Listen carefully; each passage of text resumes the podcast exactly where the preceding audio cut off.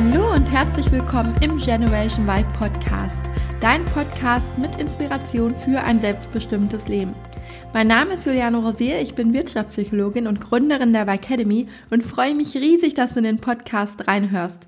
Du bist dir richtig, wenn du die Nase voll hast von einem 0815 Leben und du dich danach sehnst, dir dein Leben so zu gestalten, wie du es dir erträumst. Genau dazu erwarten dich viele Tipps und Inspirationen sowie spannende Interviews mit Personen, die genau das bereits geschafft haben. Auf die heutige Folge freue ich mich ganz besonders, denn ich habe gleich zwei Interviewgäste zu Gast und es ist gar nicht so einfach, die beiden auseinanderzuhalten. Das wirst du auch gleich noch selber hören, denn ich spreche heute mit den beiden Zwillingen Paul und Hansen Höppner. Du kennst die beiden wahrscheinlich aus ihrem Buch Zwei nach Shanghai oder ihren zahlreichen Fernsehauftritten. Denn sie haben etwas, wie ich finde, Unfassbares gemacht. Sie sind sage und schreibe 13.600 Kilometer mit dem Fahrrad von Berlin nach Shanghai gefahren. Wie sie darauf gekommen sind, was sie auf der Reise erlebt haben und was sie heute tun, darüber sprechen wir in dem Interview. Bevor wir allerdings starten, habe ich noch eine kurze Ankündigung zu machen. Und zwar startet am kommenden Montag, den 7. Oktober, das heißt heute in einer Woche, eine kostenlose 5-Tage-Berufungs-Challenge mit mir, in der es darum geht, mit Leichtigkeit und dem richtigen Mindset deine Berufung zu finden. Die Challenge möchte ich dir ans Herz legen, wenn du aktuell in deinem Leben eine gewisse Unzufriedenheit wahrnimmst und du eigentlich spürst, dass es Zeit für eine berufliche Neuorientierung ist, du dich aber nicht traust, es wirklich anzupacken.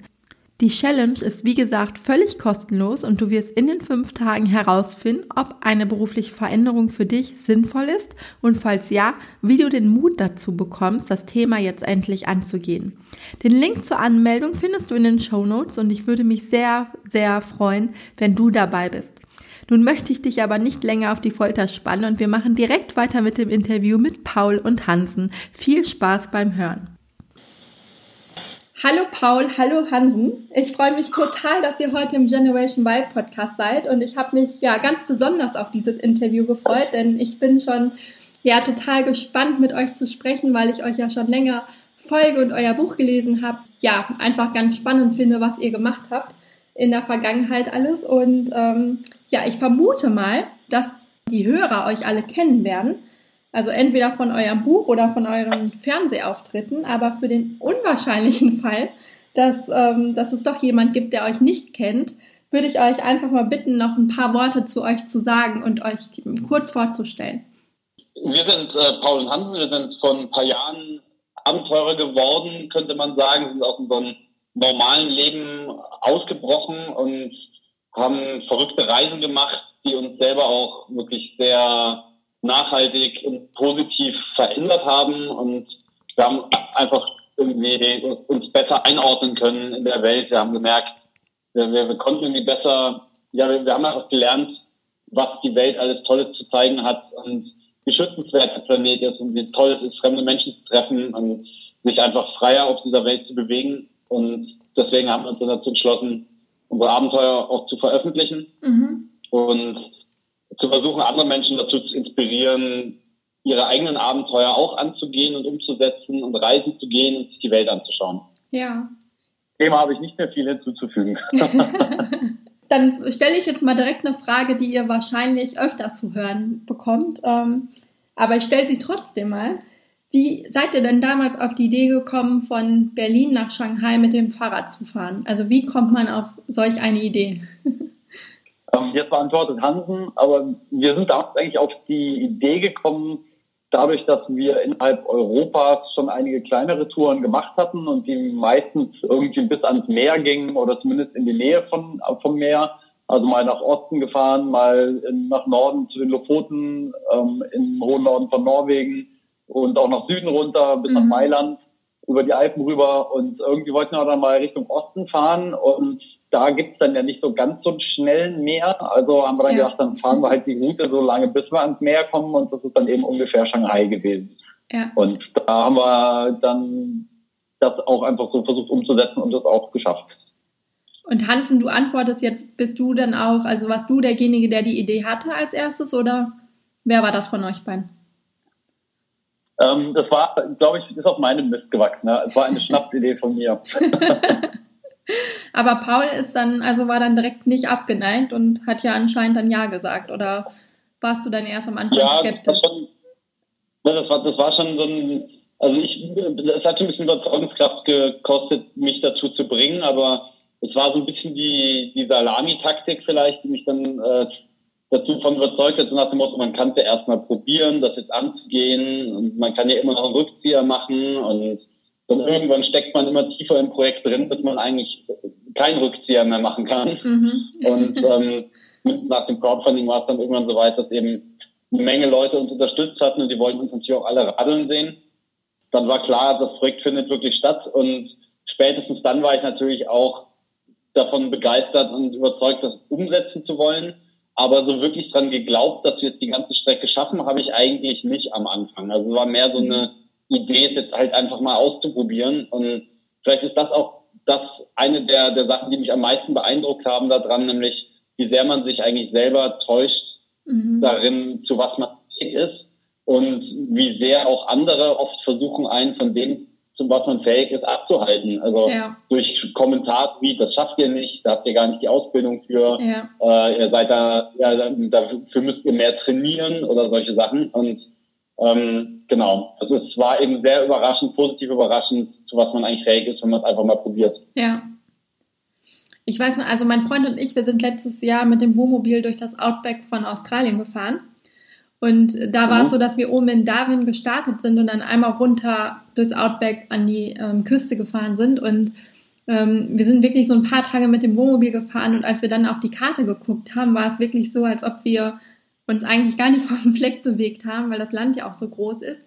Nur das stelle ich mir jetzt bei euch genauso vor, weil mit dem Fahrrad ist man ja noch langsamer unterwegs und ihr hattet natürlich eine wahnsinnig große ähm, Strecke mit über 11.000 Kilometern. Also wie muss das für euch gewesen sein, dann so auf die Karte zu gucken und denken, zu denken, so, oh Gott, eigentlich haben wir uns noch gar nicht bewegt und so viel ist noch vor uns.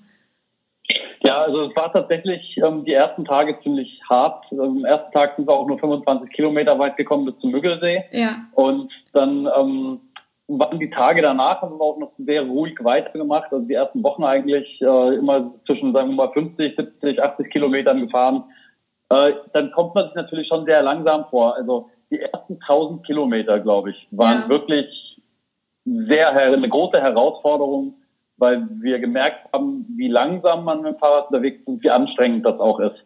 Danach ging es dann irgendwie so weiter, dass man eben auf einmal merkte, wie weit man schon gekommen ist und dadurch wieder so einen Ansporn bekommen hat, weiterzufahren.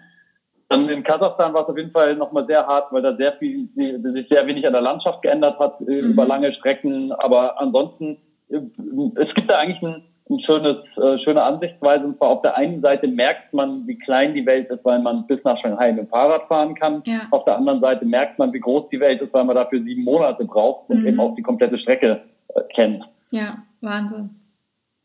Weil normalerweise steigt man ja ins Flugzeug und dann ist man ein paar Stunden später da und ähm, und mit dem Fahrrad ist es natürlich nochmal echt beeindruckender. Weil man auch dazwischen natürlich dann alles kennenlernt und nicht so beim Fliegen ist ja, man steigt aus, ist in einer anderen Welt. Und ihr kriegt genau. ja mit, wie verändert sich die Landschaft, wie verändern sich die Menschen. Ähm, ja. ja. Das hat teilweise auch lustige Konsequenzen. Das muss man sich auch klar machen, dass die Tatsache, dass man mit dem Fahrrad unterwegs ist, im, im Kopf so ein bisschen dazu führt, dass man die Vorstellung hat, dass man noch gar nicht so weit ist. Also das heißt, äh, wir waren dann irgendwann in der Taklamakan-Wüste und irgendwie war natürlich klar, dass wir in der Taklamakan-Wüste sind, aber uns ist dann etwas entfallen, dass es eben nicht der Sand der Ostsee ist äh, und man also nicht barfuß rumlaufen sollte, weil es da halt tödliche Skorpione gibt. Ja. Und wir sind halt dann irgendwie so, haben trotzdem verhalten wie an der Ostsee, sage ich mal, und sind halt mhm. barfuß rumgelaufen, was ziemlich dumm war. Mhm. Ähm, also diese die Tatsache, dass man mit dem Fahrrad unterwegs ist, verbindet eben die Räume auf eine ganz Art, andere Art und Weise. Und dadurch ähm, hat man halt auch wirklich eine, ja, man, man merkt halt einfach, dass es eine direkte Verbindung gibt. Wie du eben schon richtig gesagt hast, bei Flügen oder auch bei einer Zugfahrt oder auch bei einer Autofahrt, vielleicht bei einer Autofahrt noch weniger, aber ähm, vor allem beim Fliegen ist es halt so wie eine künstliche Trennung und man ist halt auf einmal woanders. Ja. Und die Verbindung zwischen diesen Räumen ist einem zwar theoretisch klar, aber man fühlt sie nicht so wirklich. Mhm. Ja. Und euer Buch, ähm, ich kann mich noch dran erinnern, das ähm, fängt ja recht abenteuerlich an mit einer Geschichte in Kasachstan. Mhm. Das war ja so, dass ihr da irgendwie verprügelt werdet und euch im Graben versteckt habt. Und ähm, ja, vielleicht mögt ihr da ein bisschen was zu erzählen. Also was hat das mit euch gemacht? Weil ich kann mich an das Buch erinnern, dass ihr da auch Angst hattet und ähm, weil ihr ja so ein bisschen ausgeliefert auch wart, weil in der Gegend war ja nichts. Mhm. Was macht das mit allem? Ja, ähm, also wir hatten auf jeden Fall in dem Moment groß Angst, weil die Leute, die uns da überfallen haben, äh, sturzbetrunken waren und meiner Meinung nach wirklich zu allem imstande gewesen wären. Man muss vorab zu dieser Geschichte sagen, dass einem das natürlich genauso gut in jedem anderen Land der Welt hätte passieren können, genauso Klar. gut in Berlin hätte passieren ja. können. Ähm, dass man auf betrunkene Leute trifft, die aggressiv werden, weil man nicht mit ihnen trinken will. Ja. Und äh, die unsere Angst war aber hauptsächlich darauf begründet, weil wir eben komplett in einer absoluten Einsamkeit waren, wo mhm. weit und breit nichts und niemand gewesen wäre, der uns irgendwie hätte helfen können.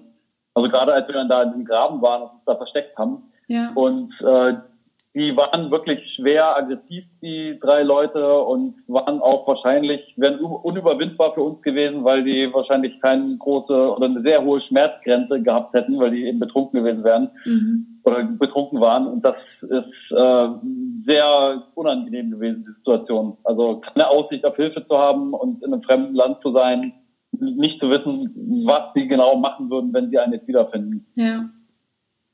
Habt ihr da an Aufgeben gedacht? Klar, also wir haben, das war für uns der erste Moment, wo wir, äh, wo, wo unsere Gutgläubigkeit, die wir, die teilweise vielleicht auch mit Naivität äh, beschreibbar wäre, so richtig enttäuscht wurde. Also wir haben immer bis dahin nur positive Erfahrungen gemacht und äh, ähm, das war schon ein ordentlicher Dämpfer und hat uns halt auch gezeigt, dass es Gefahren gibt, die tatsächlich von, von anderen Reisenden beschrieben eben auch existieren, also so, zwischenmenschliche Gefahren, sage ich mal, mit anderen, anderen Menschen. Ähm, und das macht einem dann natürlich dann schon auch zu denken, ob man sich nicht vielleicht irgendwie übernommen hat mit dem Projekt. Das ja war und dann war uns halt auf einmal klar, dass es nicht einfach nur eine Frage des Durchhaltens ist, wie wir zeitweise auch dachten, dass man einfach jetzt die Kilometer halt fahren muss und dann ist man irgendwann da, sondern schon auch eine Frage von äh, Umgang mit potenziellen Gefahren. Und mhm. das hat uns erstmal sehr vorsichtig gemacht ganz am Anfang wollten, wie gesagt, auch haben wir wirklich mit dem Gedanken gespielt, abzubrechen. Ja. Dann hat uns das sehr richtig gemacht, so dass wir eigentlich gar keine Einladung mehr angenommen haben und uns eigentlich gar nichts mehr getraut haben. Und irgendwann haben wir dann aber Gott sei Dank festgestellt, nachdem auch viele Leute in Kasachstan uns äh, gesagt haben, wie schrecklich die das finden, also Leute, die da wohnen, gesagt haben, wie schrecklich sie finden, was uns da passiert ist. Und dann haben wir wieder neues Vertrauen geschöpft, gefasst und irgendwie gemerkt, dass es äh, ein Großteil der Menschen, wie eigentlich überall auf der Welt, äh, dass sie es gut mit einem meinen und dass das, was da passiert ist, halt einfach was ist, was dumm gelaufen war und mhm. nicht unbedingt die Regel. Ja. Ja, und wie du ja auch gesagt hast, also es kann überall passieren. Also egal ob in Deutschland oder in jedem anderen Land hätte das passieren können. Genau. Was war denn das dann für ein Gefühl? Dann seid ihr ja weitergefahren und irgendwann kamt ihr ja dann in Shanghai an. Was war das für ein Gefühl? Wart ihr ähm, ja, glücklich, ähm, dass ihr angekommen seid, auch ein bisschen traurig, ähm, von beiden vielleicht etwas. Also beschreibt mal, wie das Gefühl war, wie ihr dann wirklich in Shanghai eingelaufen seid. Also die letzten, äh, die Reise war ja, bis wir im Himalaya waren, wirklich sehr abenteuerlich und abwechslungsreich mit verschiedenen Landschaften von Wüste bis hin zu hohen Bergen und kristallklaren Bergseen und allem möglichen. Also es gab wirklich sehr viele abwechslungsreiche Landschaften. Die letzten 1000, 1500 Kilometer in China waren dann sehr industriell, muss man sagen, weil wir sind da viel am Yangtze Kiang lang gefahren. Und da gibt es dann eine Millionenstadt nach der nächsten, wo man durchfährt. Man fährt auf breiten Schnellwegen. Äh, die Luft wird immer schlechter. Und so sind wir dann bei drei Tagen, bevor wir in Shanghai waren, tatsächlich äh, haben wir so ein bisschen gemerkt, so das Abenteuer unserer Reise, der, der natürliche Teil, das Outdoor-Leben ist so ein bisschen vorbei. Lassen uns jetzt die letzten drei Tage Gas geben und die letzten 700 Kilometer in drei Tagen machen. Und dann mhm. haben wir es tatsächlich geschafft, in drei Tagen diese 700 Kilometer abzuradeln. Also am Tag um, um die 230 Kilometer gefahren. Mhm.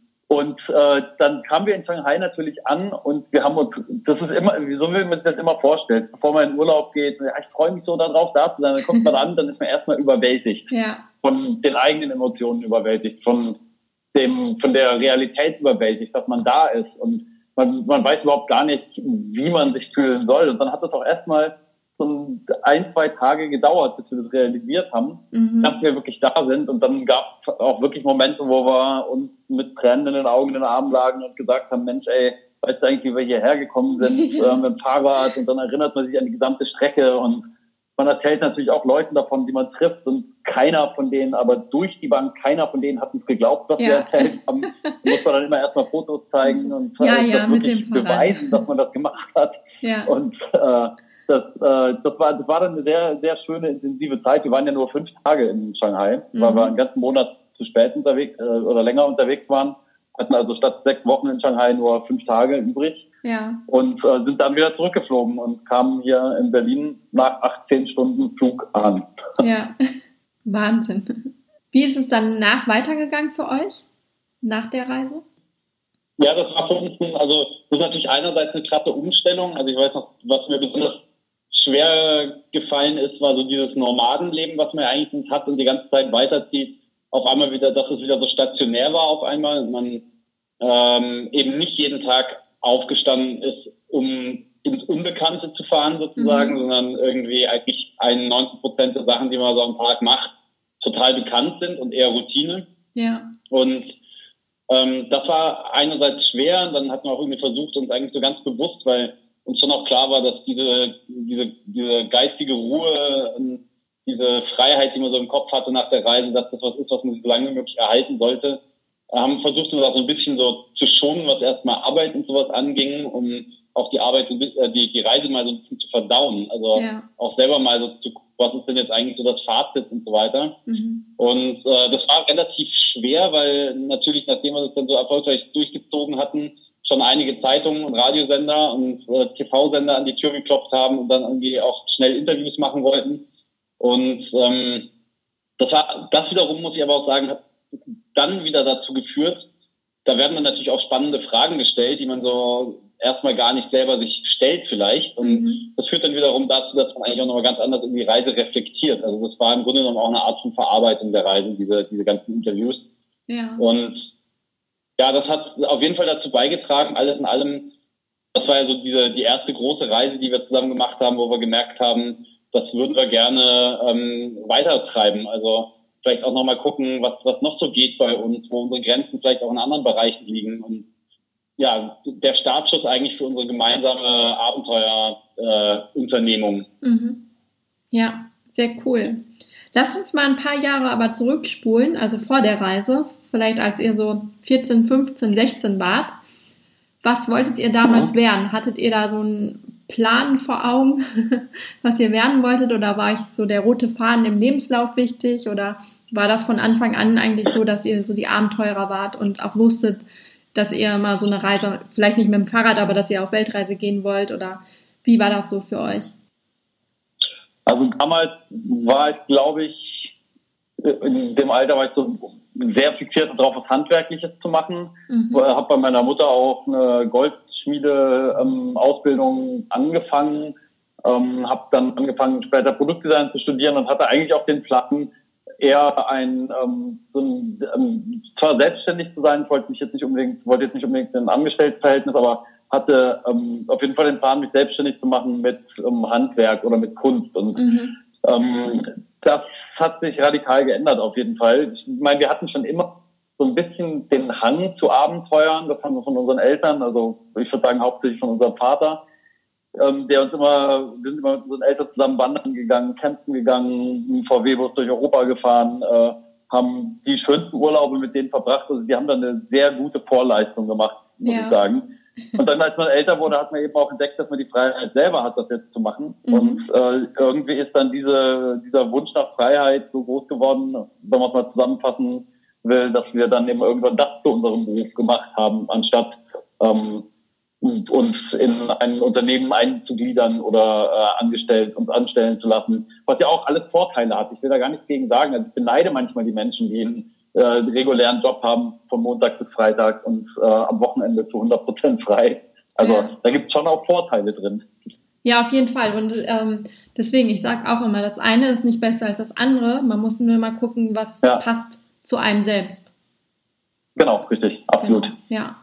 Ich habe auch noch gelesen, dass bei Paul, ähm, dass du so der Glückspilz von euch beiden ist. habe ich zumindest gelesen.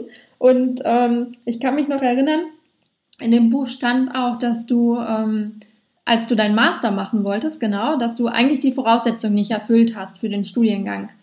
Und jeder andere hätte jetzt wahrscheinlich gesagt, ja, okay, dann macht es keinen Sinn, mich zu bewerben. Aber du hast es trotzdem gemacht, hast aber eine Absage bekommen. Ich hoffe, ich gebe das jetzt alles wieder richtig wieder.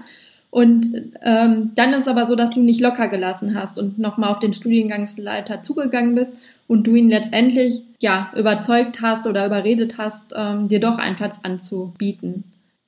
Ja, das war das, das war schon ungefähr richtig. Also ich habe ich, ich habe so die Standardvoraussetzungen nicht erfüllt und gab relativ viele Bewerber und äh, dann hatte ich mich da beworben mit quasi allem, was ich so hatte. Und dann hieß es eben, nee, also Grundvoraussetzung ist mindestens ein Grundstudium in Psychologie, mhm. was ich eben überhaupt gar nicht hatte.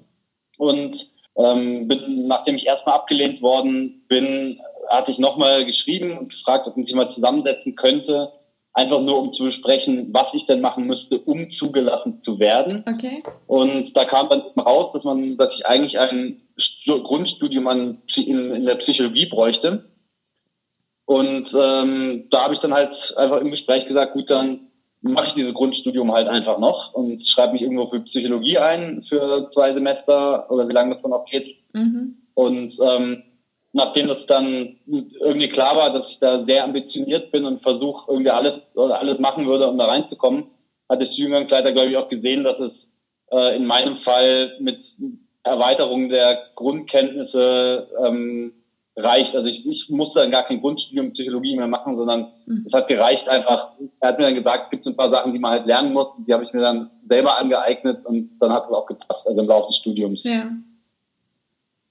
Aber es hat ja dann auch wieder so dieses Beispiel jetzt gezeigt, dass es sich manchmal einfach lohnt, nicht locker zu lassen ne? und für seine, für seinen Traum oder Nein. für seine Ziele einfach, ja, nicht locker zu lassen ja. und weiterzugehen.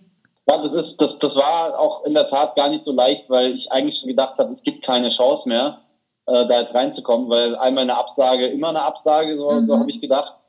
Aber ähm, dann habe ich mir auch irgendwie wieder gedacht, so naja, jetzt nochmal einen Brief schreiben und persönlich an den Studiengangsleiter, Studiengangsleiter nochmal adressiert äh, zu fragen, was man denn machen könnte. Mhm. Und ich glaube, das war das auch so der entscheidende Moment, dass da halt auch viele Leute werden da, glaube ich, abgelehnt, und ähm, die fassen dann halt gar nicht mehr nach. Und ja. äh, wenn man dann halt nochmal nachfasst, dann zeigt man schon auch einen gewissen Willen und eine gewisse, ähm, ja, dass, dass man es halt wirklich will. Und mhm. ich glaube, das ist auch ganz wichtig. Motivation ist ja wahrscheinlich sehr viel mehr wert als die, die zugrunde gelegte Ausbildung, ja. weil mit Motivation kann man auf jeden Fall alles nachholen und äh, die Grund, zugrunde gelegte Ausbildung kann von gut bis schlecht alles sein. Also ja. da ist, glaube ich, Motivation der wichtigere Faktor. Ja, definitiv. Also ich habe ja jahrelang im Recruiting gearbeitet und da war es mir tatsächlich auch immer am wichtigsten, dass der Bewerber einfach motiviert ist, weil ich finde, wenn jetzt irgendeine ähm, Fachkompetenz fehlt, die kann ich jedem beibringen. Aber wenn der nicht, wenn ja. derjenige nicht möchte und keine Motivation mitbringt, dann ähm, habe ich halt verloren als Unternehmen. Ne? Dann nützt mir ja, ähm, gar genau. keine Qualifikation, die auf dem Papier steht. Und wenn da 20 stehen, dann habe ich nichts davon. Ja. Ja, und Motivation kommt eben meiner Meinung nach daher, dass man etwas gerne tut. Und genau das ist tatsächlich bei uns auch mal die Motivation, dass wir eben das, was wir uns raussuchen, etwas ist, was, wovon wir träumen, ja. was wir erleben wollen, was wir machen wollen. Und die Motivation ist äh, unschlagbar, wenn man einfach sich nicht etwas zum Ziel gesetzt hat aus einem finanziellen Grund oder irgendwas, sondern einfach, wenn man sich einen Traum erfüllen will. Also es kann natürlich auch der finanzielle Grund ein Traum sein, aber ähm, dass man sich eben nicht aus aus ähm, äh, niederen Beweggründen für etwas entscheidet, sondern tatsächlich einfach äh, voll und ganz darin aufgeht. Mhm. Was würdet ihr sagen, was hat euch dahin gebracht? Also man muss ja auch erstmal wissen, was macht einem überhaupt Spaß. Also ich glaube, dass viele Menschen das auch verloren haben, also sich daran zu erinnern, was ihnen eigentlich mhm. Spaß macht oder worin auch ihr Talent liegt oder ihre wirklichen Stärken, weil ähm, es wird ja viel von der Gesellschaft auch vorgegeben und man wird ja da so hinein gepresst auch manchmal und manche hinterfragen das ja auch gar nicht mehr. Die wissen ja, super zufrieden bin ich nicht, aber naja, Arbeit ist halt kein Vergnügen, sagt man sich dann vielleicht und man passt sich dann irgendwie so an. Aber ähm, wie seid ihr so dahin gekommen, dass ihr eure dass ihr gemerkt habt, was macht euch eigentlich Spaß und wo liegen eure Stärken? Ich glaube, glaub, ein, ja. ja. aber ich glaube, ein ganz wichtiger Schritt, ein ganz wichtiger Schritt für mich war, kam auch in unseren Reisen, ähm, eine gewisse Art von Minimalismus. Mhm. Also zu wissen, wie wenig man eigentlich braucht, um glücklich zu sein. Also ja. auf der Radreise eben wirklich alles dabei zu haben und diese Freiheit zu haben, hinzufahren, wohin man will. Und das wiederum bekämpft, bekämpft Ängste. Und ich glaube, diese Ängste sind eigentlich schon fast so eine Art Instrument in unserer Gesellschaft, die dafür sorgen, dass Menschen in den Positionen, die ihnen vielleicht von der Gesellschaft zugeteilt wurden, auch verharren und bleiben, weil sie mhm. Angst haben, dass sie alles verlieren oder dass sie ähm, äh, dann irgendwie schlechter dastehen als vorher. Ja. Ähm, das ist diese Ängste zu überkommen, ist glaube ich der erste Schritt und das so platt das klingt. Also ich, ich glaube, wenn jemand anfangen will, sein Leben zu verändern und vielleicht irgendwo auszusteigen, wo er keinen Bock mehr drauf hat, dann reicht es vollkommen, wenn man sich mal drei oder vier Monate einfach ein Sabbatical macht oder freinimmt und vielleicht einfach wirklich mal aufs Fahrrad setzt oder wandern geht oder einen Roadtrip macht oder sonst was und einfach mal so ganz weg von all dem mhm. und sich klar macht, weil in, auf solchen Reisen wird einem einfach klar, was einem wirklich wichtig ist. Ja. Und es wird einem eben auch klar, wie wenig man zu befürchten hat, weil also nach unseren Reisen habe ich mir dann gedacht, okay, also das Schlimmste, was mir theoretisch passieren kann, ist, dass ich den Rest meines Lebens mit dem Fahrrad durch die Gegend fahre, weil es kostet nicht viel Geld. Da brauche ich ein Visum mit einem ab und zu mal mit dem deutschen Reisepass komme ich eigentlich so gut wie überall rein. Die Gastfreundlichkeit der Menschen auf der ganzen Welt ist äh, so unfassbar hoch, dass man auf jeden Fall niemals irgendwie wirklich in Not geraten wird, äh, solange man irgendwie selber eben offen und, und äh, frei, frei denkender Mensch ist. Und ja. Das, diese Sicherheit, mit der Sicherheit kommt man dann halt zurück und denkt sich, okay, jetzt äh, probiere ich halt einfach mal aus, was mir gefällt und ich ändere mal was im Leben und es, ja, man fühlt sich so, als ob äh, ja, nicht, nicht allzu viel schief gehen könnte auf einmal. Ich glaube, ja, das ist ein wichtiger Schritt. Mhm. Ja.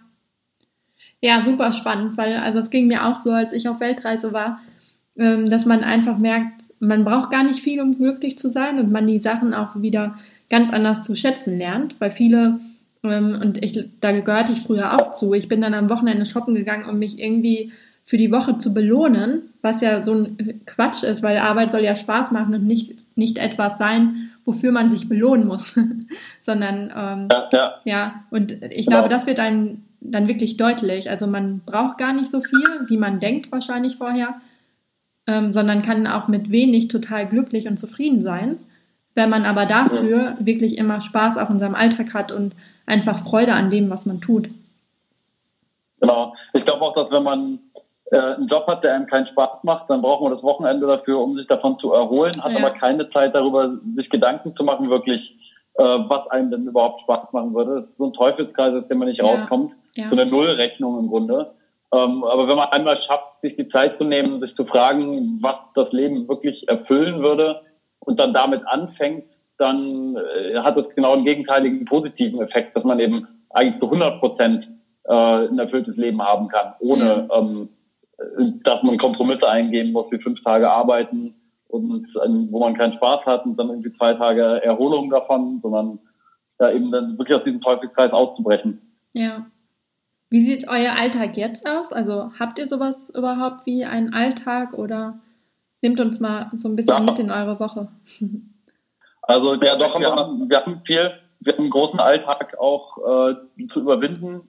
Äh, es gibt natürlich bei allen Träumen, die man lebt, auch immer einen gewissen Kompromiss dabei. Also gerade wenn man auf Ziele hinarbeitet, heißt es ja zum Teil, dass man sich monatelang darauf vorbereiten muss, um mhm. ein Ziel zu erreichen dann muss man eben wissen, ist einem das Ziel das wert? Also wenn man einfach nur von heute auf morgen lebt, dann wird es äh, irgendwann eben auch schwierig. Es gibt auch Leute, die das können. Ist dann aber eben wieder eine Geschmackssache und nicht mein Ziel und auch nicht meine, meine Lebensart, wie ich glücklich werden würde oder glücklich sein kann. Und ähm, deswegen wird der Alltag von vielen natürlich auch durch gesellschaftliche Parameter bestimmt. Sowas wie eine Steuererklärung muss ich auch immer mal wieder machen. Dann äh, gibt es auch äh, Sachen, wo man eigentlich keine Lust drauf hat, die man aber machen muss, um ein Projekt zu realisieren. Also sowas wie Sponsorenakquise oder ähm, E-Mails beantworten. Ja. Ähm, aber dafür hat man dann eben auch wunderschöne Zeiten, wie mal sechs Monate lang irgendwo mit dem Fahrrad hinfahren oder Alaska bereisen oder solche Sachen, wo man eben sehr, ähm,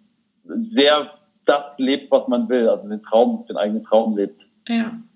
Ja, und das ist echt so ein wichtiger Punkt, den ich finde, weil viele sind so auf der Suche nach dem Traumberuf oder nach der Berufung.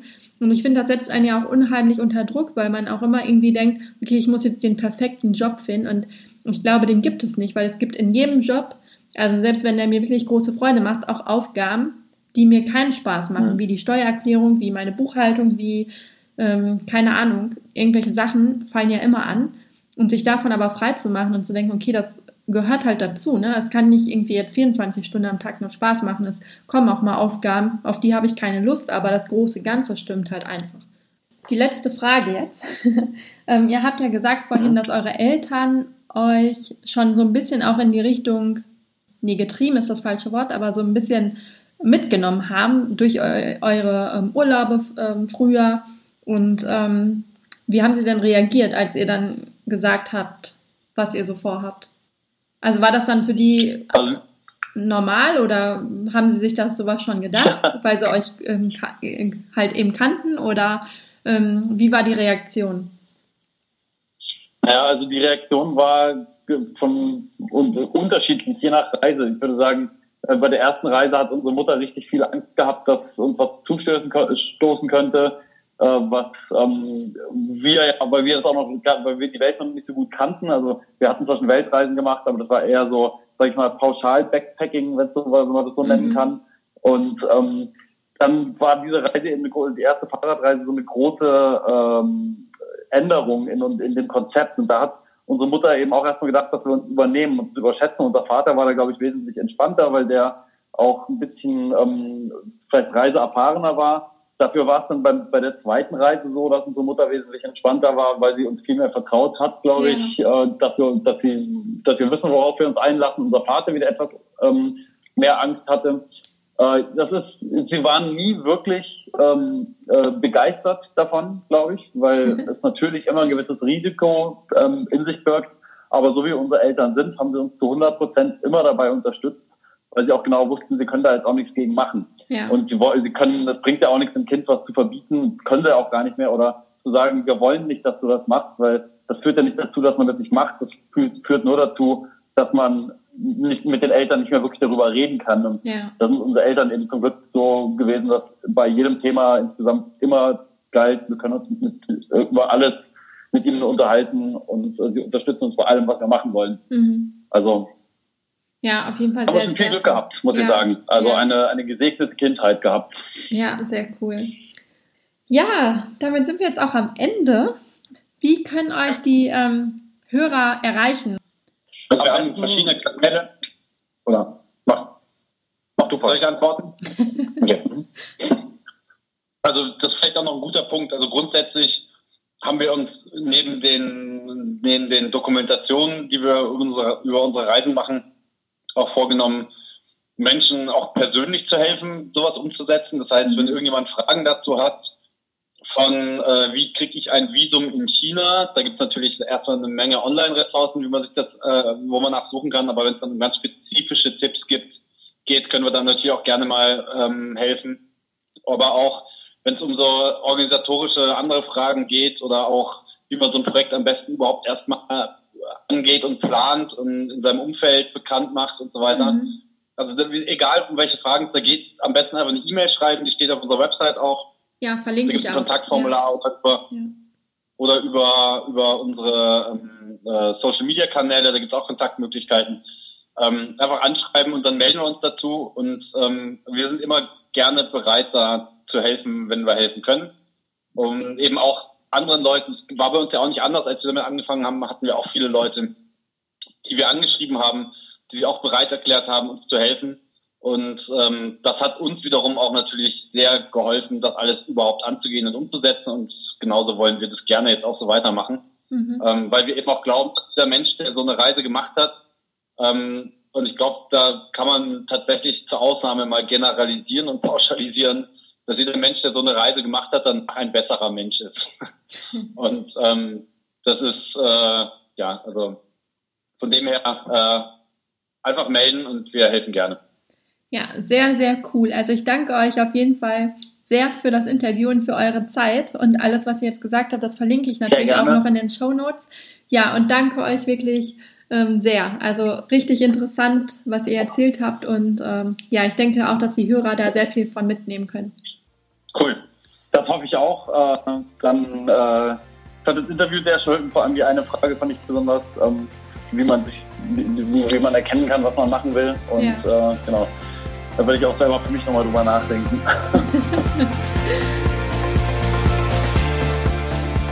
Das war das Interview mit Paul und Hansen und ich hätte Ihnen wahrscheinlich noch stundenlang zuhören können.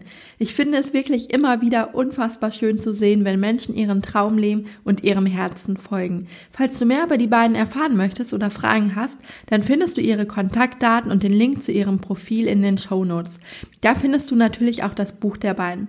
Falls dir das Interview gefallen hat, würde ich mich sehr darüber freuen, wenn du meinen Podcast abonnierst und mir eine Bewertung dalässt. Ansonsten wünsche ich dir jetzt einen wundervollen Start in die Woche und sage bis zum nächsten Mal. Deine Juliane.